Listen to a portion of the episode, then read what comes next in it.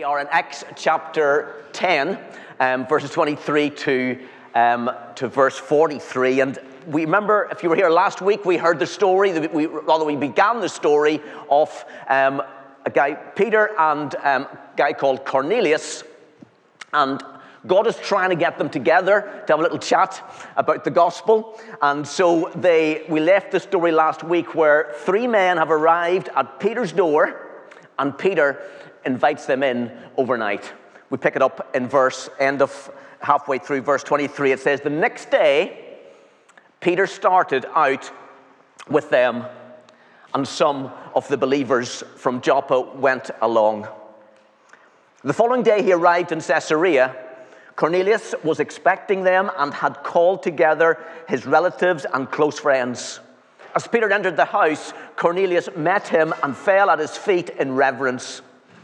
But Peter made him get up. Stand up, he said. I'm only a man myself. While talking with him, Peter went inside and found a large gathering of people. He said to them, You are well aware that it is against our law for a Jew to associate with or to visit a Gentile, but God has shown me that I should not call anyone impure or unclean. So when I was sent for, I came without raising any objection. May I ask why you sent for me? Cornelius answered, Three days ago, I was in my house praying at this hour, at three in the afternoon. Suddenly, a man in shining clothes stood before me and said, Cornelius, God has heard your prayer and remembered your gifts to the poor. Send to Joppa for Simon, who's called Peter. He is a guest in the home of Simon the tanner, who lives by the sea. So I sent for you immediately, and it was good of you to come. Now we are all here in the presence of God to listen to everything the Lord has commanded you to tell us. Then Peter began to speak. I now realize how true it is that God does not show favoritism but accepts from every nation the one who fears him and does what is right. So, say, last week we heard how, how God were, had spoken to Peter, spoken to Cornelius, and for very, in, in many very different ways, he's the purpose of bringing them both together. And God is doing something in Peter's heart through the vision that we talked about last time round. So even now, as Peter has allowed these three Gentiles to stay in his home overnight, it's quite a big thing. It meant that God was already working in his heart. God was already tearing down the walls between the Jews and the Gentiles. And now Peter willingly goes along with them, along with the messengers, but he doesn't go alone he takes some friends with him, some Jewish friends with him. In fact, in Acts chapter 11, verse 12, we're told that actually there were six Jewish believers who went along with him for accountability to be witnesses to these unfolding events. And this actually is a really good example for, for all of us to follow. Listen, if you are stepping into something new, into a new situation, don't do it alone. Be careful and the best way that you can be careful is to be accountable to others. So it would take them about two days to cover the 30 miles from Joppa to Caesarea. There's no doubt along this walk, I'm sure Peter is just taking time to ponder, taking time to process the massive revelation that he has just received. Again, don't forget that Peter is, is just got such a lot to take in a lifetime of ingrained teaching that has to just, or that's just literally been uprooted from his life. And there's this gradual process, this dawning on Peter of what really is going on in this situation. I guess there's times, sometimes we talk about times or people or places where there's an open door to the gospel. Well, listen, in this situation, the gospel seems to literally be ripped off its hinges, and there's this growing expectation of what's about to follow. There's a realization of the momentous significance of this meeting. So, this story in Acts chapter 10 is almost as significant as the day of Pentecost in Acts chapter 2. This is a remarkable, remarkable thing that's happening in front of us. Now, when Peter arrives, it would have been very easy for Peter to feel superior, to use his situation to just to promote himself. But Peter was a servant. He's not a celebrity. You know, I guess we live in a day where there's a lot of celebrities around. We live in a very much a celebrity culture, and sadly, that's even invaded our churches. There's one big problem with putting anybody up on a pedestal, they've got a long way to fall. Over recent years, there's been a large number, or certainly a number of, of huge, of high profile evangelical church leaders who have fallen, and their landing has been anything but soft. Often the story goes something like this celebrity pastor with a wide influence, they fall prey to sin, and they leave in their wake this chaos, disillusionment. And we need to remind ourselves that there is only one person that we should be exalting, and his name is Jesus. Only one person we exalt. If we've done this morning already, if we've sang our praises to him, but there's only one person we exalt Jesus Christ. So when, when, when, when Peter falls, or when Cornelius falls at Peter's feet, Peter tells him to get up. To be fair to Cornelius, an angel has organized this meeting. This is no ordinary event. It's perhaps not surprising that he, that he behaves in this way, but Peter knows that he should only be treated as just another person, reinforced by what God has been teaching him, what God has been doing, that God does not show favoritism. So if God doesn't show favoritism, well, then neither should anybody else. And Peter is joining, to, joining the dots together. He's, he's, he's seeing the bigger picture now. What started off in a vision of some animals, that's what got him to this place in the first place. We talked about it last week. And then the command from God not to call anything that God has made unclean. He realized that this is all about people. It's all to do with what's going on before his eyes. So, despite the fact that he has spent most of his life thinking that Gentiles are unclean, he's listening to God. The reality is, he is breaking the Jewish rule book by even being in Cornelius' house. So his announcement that he did not consider Gentiles unclean would have both amazed but also delighted the hearts of the listeners in that crowded room. But what does seem a little bit strange is Peter's question in verse 29. He says, Why have you sent me? Why have you, why have you sent me? What, was it that Peter didn't realize that he had been called there to preach the gospel? Surely he's been doing this as his job pretty much. He's been doing this for, for umpteen years now. Or had he forgotten the great commission of Acts chapter 1 and verse 8 to be witnesses to the ends of the earth? Well, I think, I think both of those reasons are highly unlikely.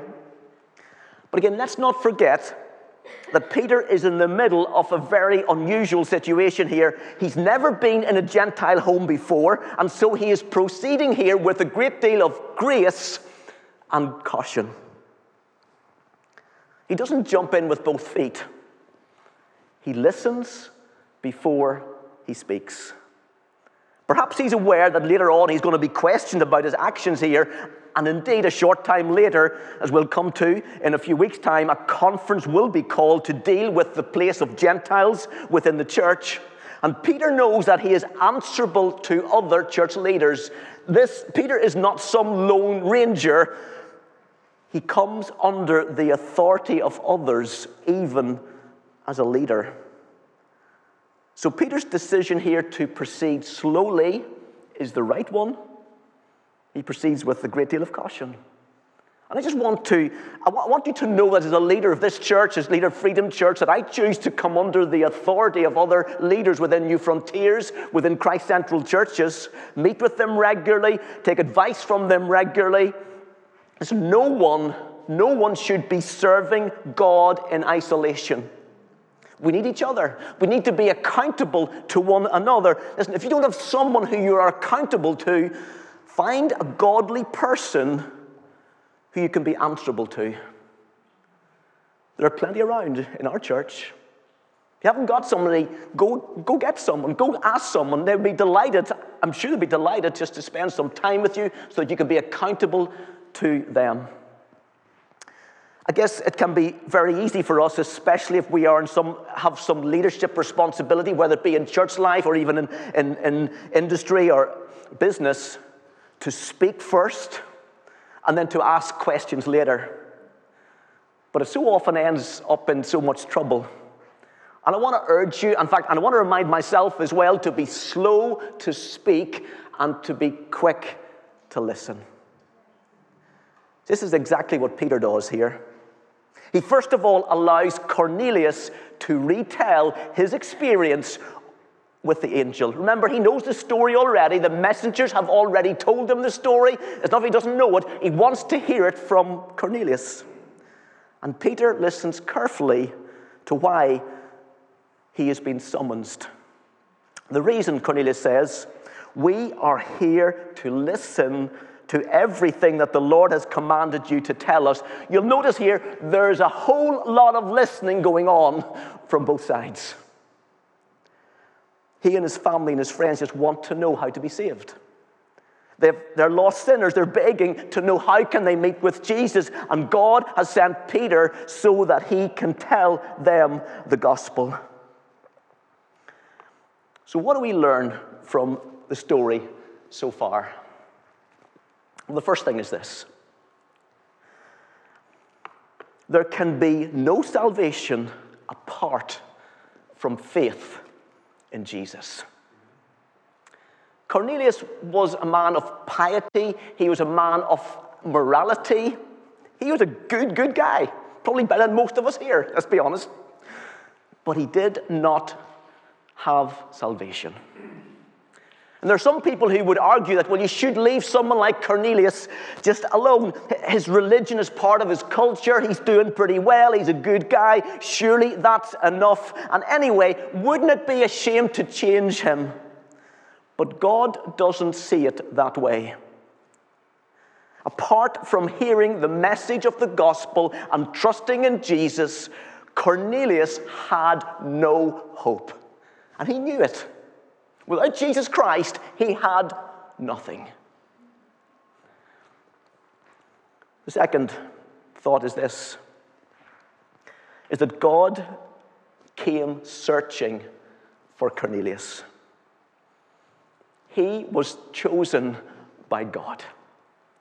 And even before he had any say in the matter, his name was engraved in the heart of God. Listen, where there is a searching heart, God will respond. But listen, God by His Spirit is even part of that searching. And it's important that we understand this. You are a Christian not because God has made some snap decision and adopted you in the moment that you believed. Instead, before the world began, He saw you as His child. He watched over your life. He planned the events to bring you into relationship with the Father. Ephesians chapter 1 verse 4, for he chose us in him before the creation of this world to be holy and blameless in his sight. In love, he predestined us for adoption to sonship through Jesus Christ in accordance with his pleasure and will. So what is it? What moved God to choose me?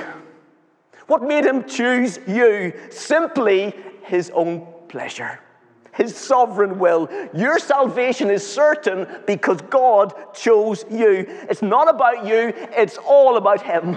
It's all about Jesus.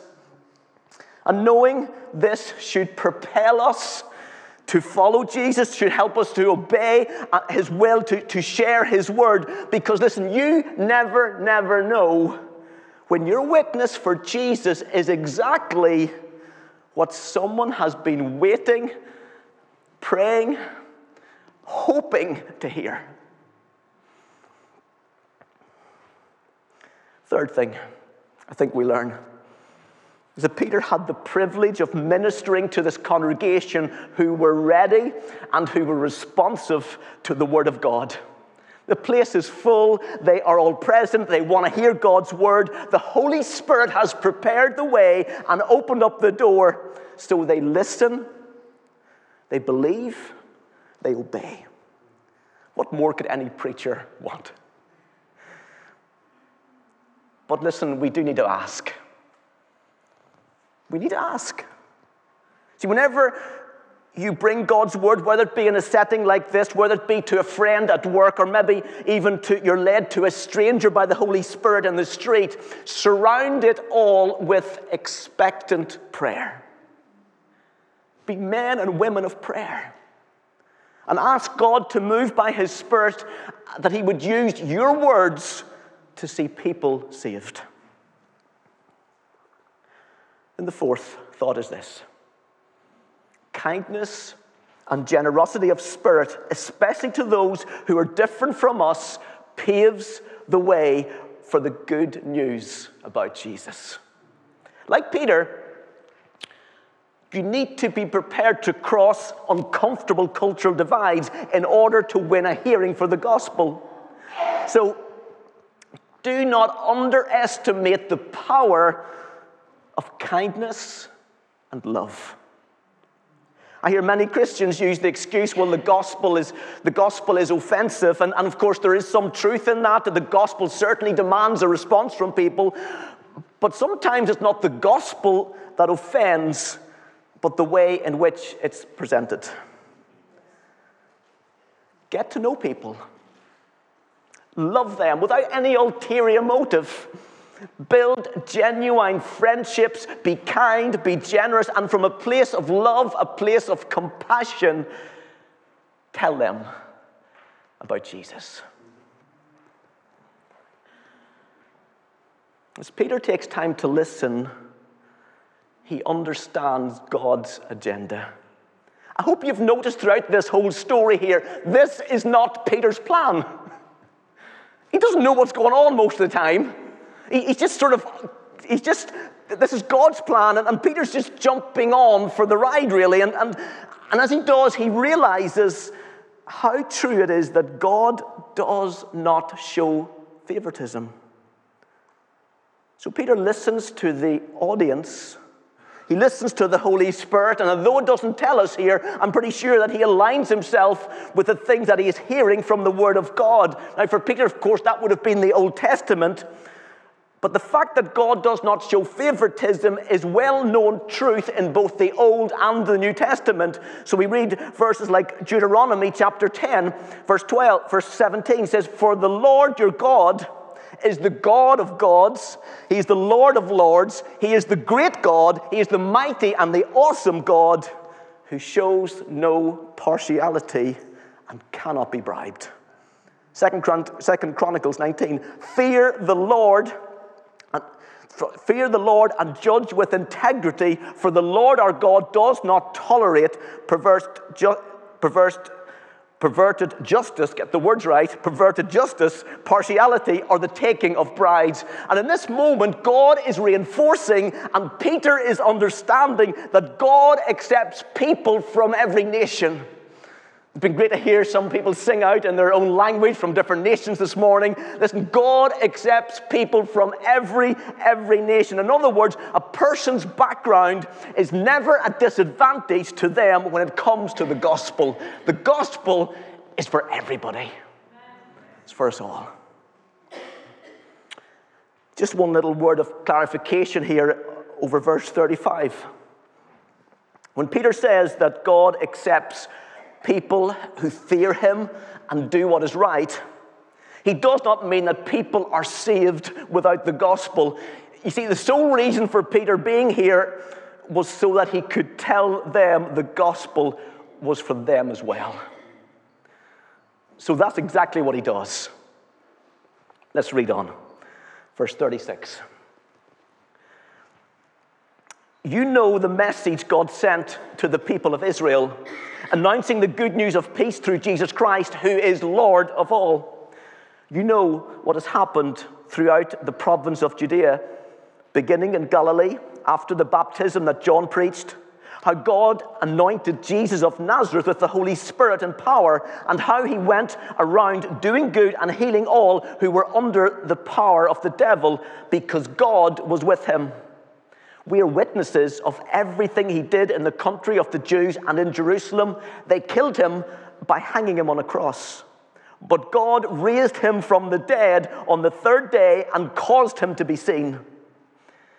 He was not seen by all people, but by witnesses whom God had already chosen, by us who ate and drank with him after he rose from the dead.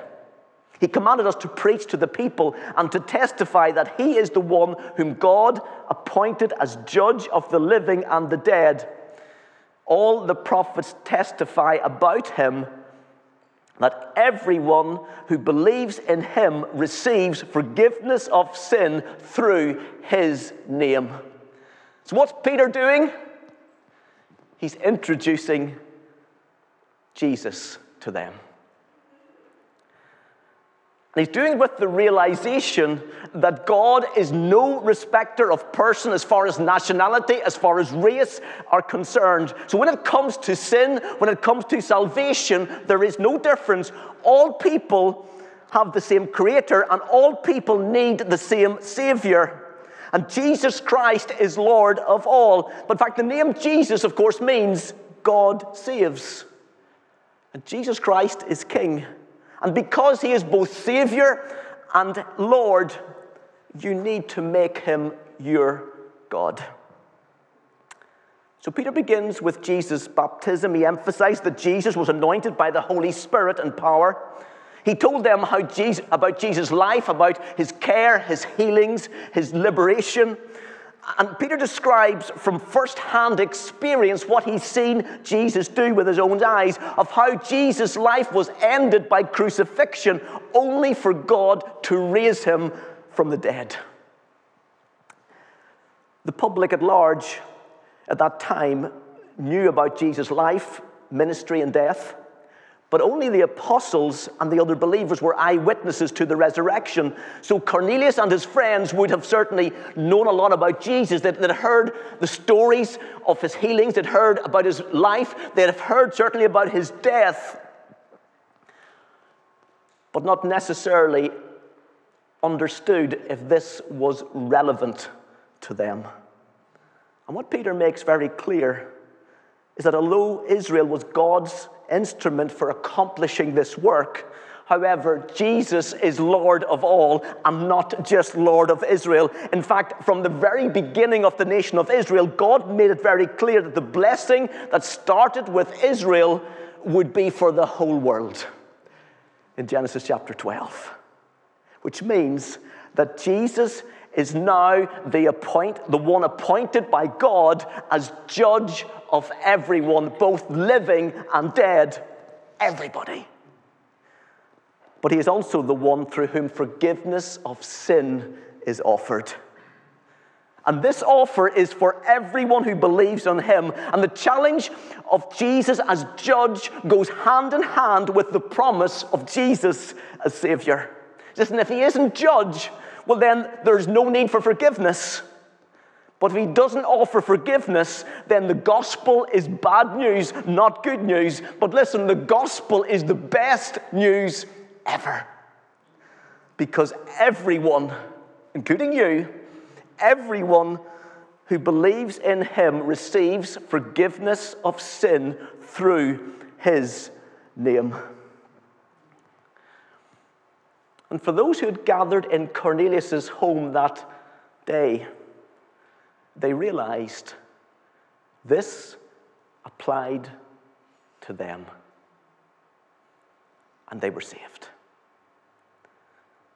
Listen, this also applies to you. If you're here this morning, you don't know Jesus, this applies to you. It's for you today. To fear God fully is not a matter of ethics or morality. It is to respond to God in the way in which He wants you to respond. You need to understand the facts and the meaning of the gospel that centers around Jesus' life and death and resurrection. Listen, the cross and the resurrection are not myths, they're not metaphors, they are real historical events. To back this up, Peter actually points to two gospel witnesses. The first is scriptures, it's the, the, the, the, prophets of the Old Testament. The second witness is himself and, and the other disciples with their overwhelming eyewitness testimonies to the facts of the resurrection. He even includes little details of how he ate and drank with the risen Lord Jesus to understand that this is a physical resurrection not some ghostly apparition or, or some kind of spiritual resurrection. It's not just wishful thinking. Jesus rose from the dead. Fact. Jesus ascended into heaven. Fact. Jesus is alive today. Absolute fact. Amen. And that changes everything, doesn't it? It changes absolutely everything because it means you can know Jesus, the risen Jesus, today. He offers forgiveness when you put your trust in Him.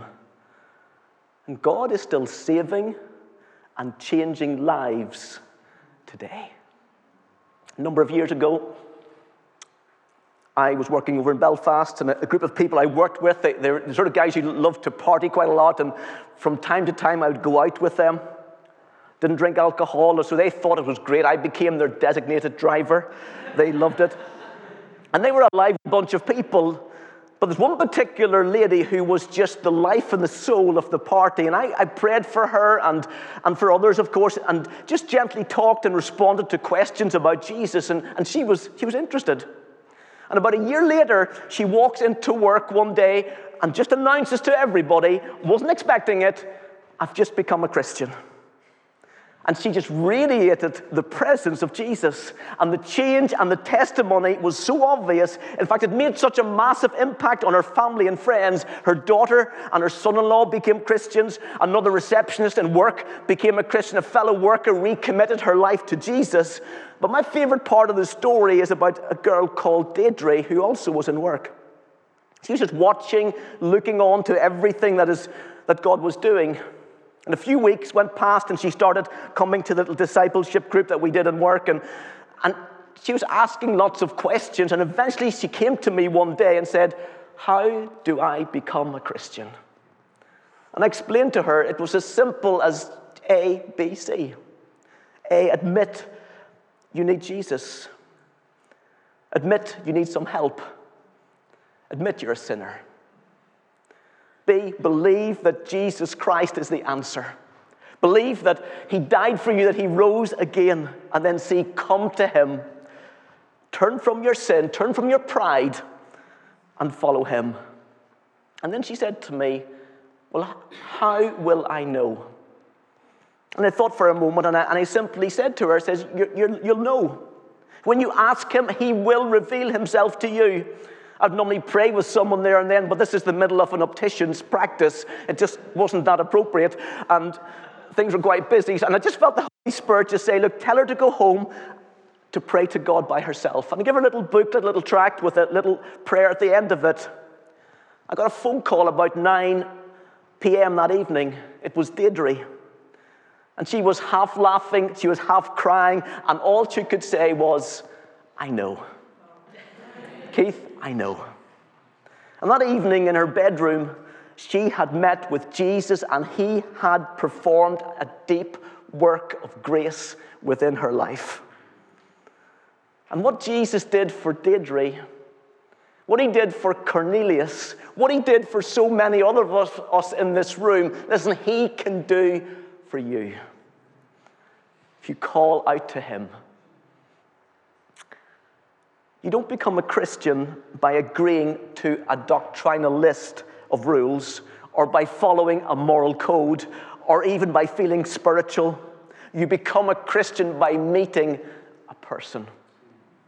You receive a man as your King, as your Savior, as your Lord.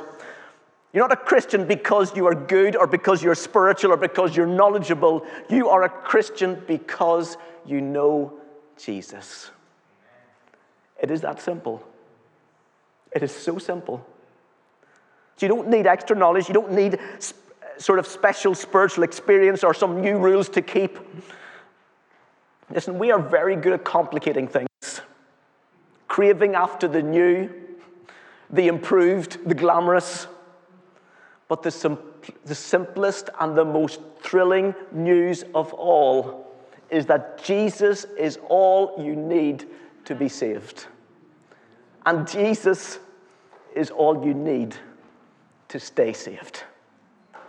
Let's stand together. I'm going to pray. I'm going to invite the band just to come up. I'm just going to finish with a song in a moment.